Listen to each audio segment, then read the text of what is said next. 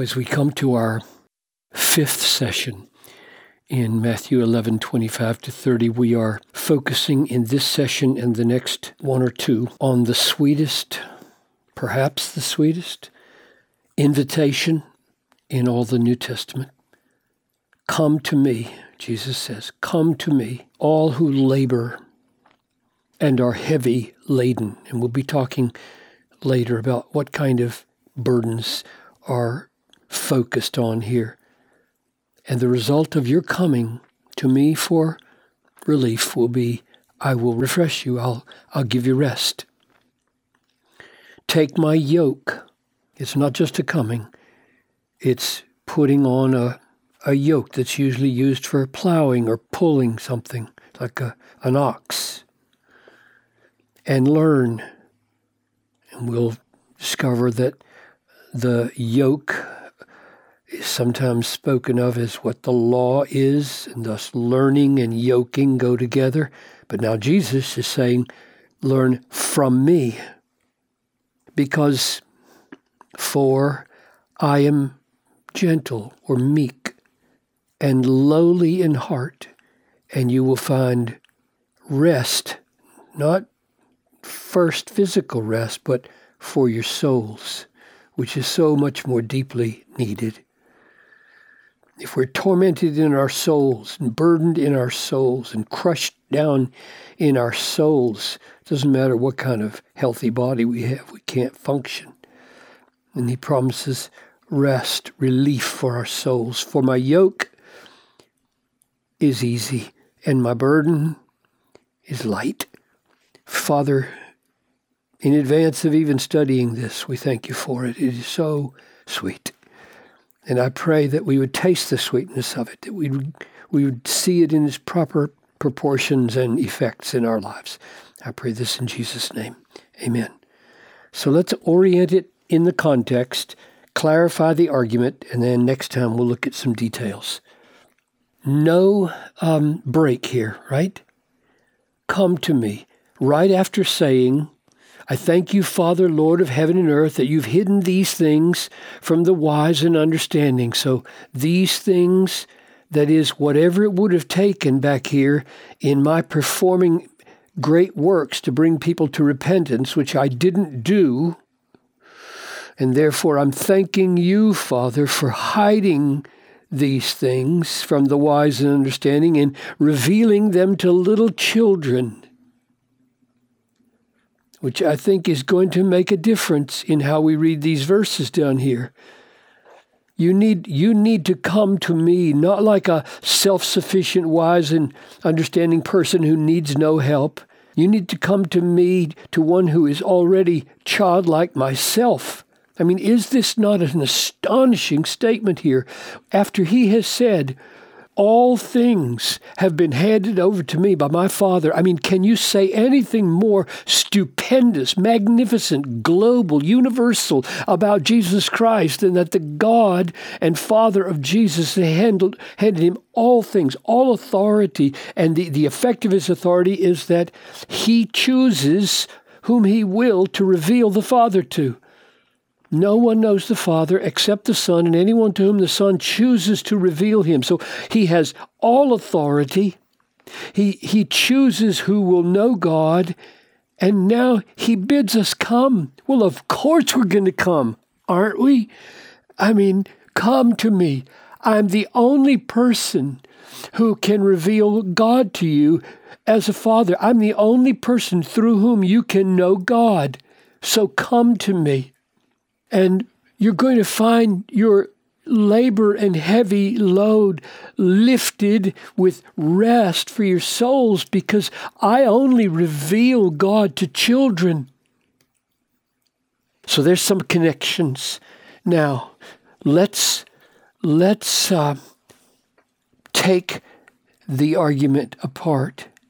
Come to me, all who labor and are heavy laden, and the result will be, the goal will be, the end will be, I'll give you rest. So that's your basic invitation and incentive, right? Come, you'll have rest. Come to me. Come to me, and you'll have rest. And we're going to find out here it's soul rest. Then verse 29 tells us more specifically what's involved when we come, what, what, what happens when we get there. And he spells it out. Let's, let's circle the pieces. Take my yoke upon you and learn from me.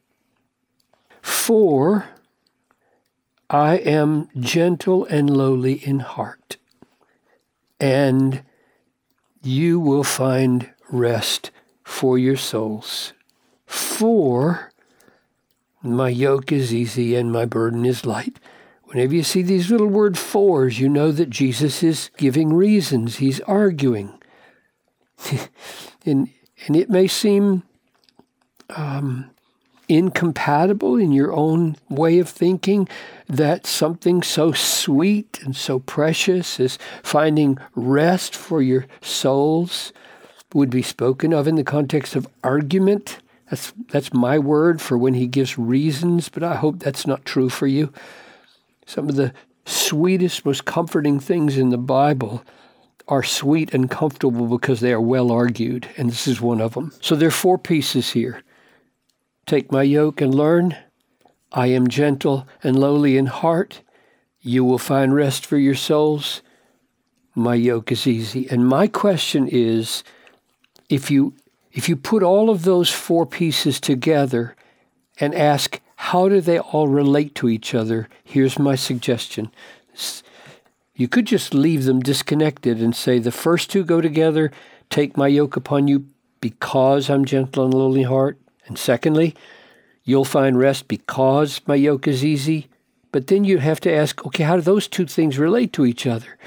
So I'm going to do that, and I'm going to start at the end. I'm going to. The flow is going to go like this, okay, from the root over here to the goal over here, and I'm going to suggest that the the goal is rest for your souls. You will find rest.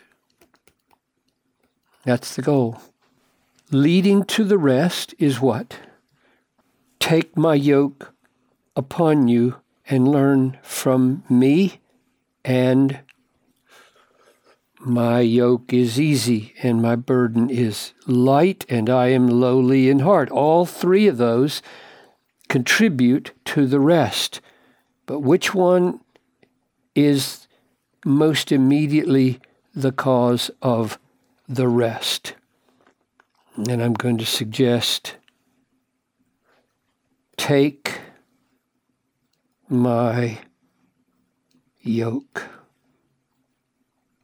and learn from me, from Jesus. Why should we? What's the ground? These two grounds here, we have to figure out how they relate to each other. Which one is is more basic than the other. Um, Come to me and take my yoke and find rest because I'm gentle and lowly in heart.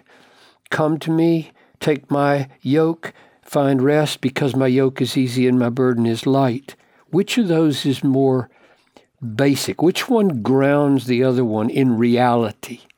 And I'm going to suggest not this one. My yoke is easy.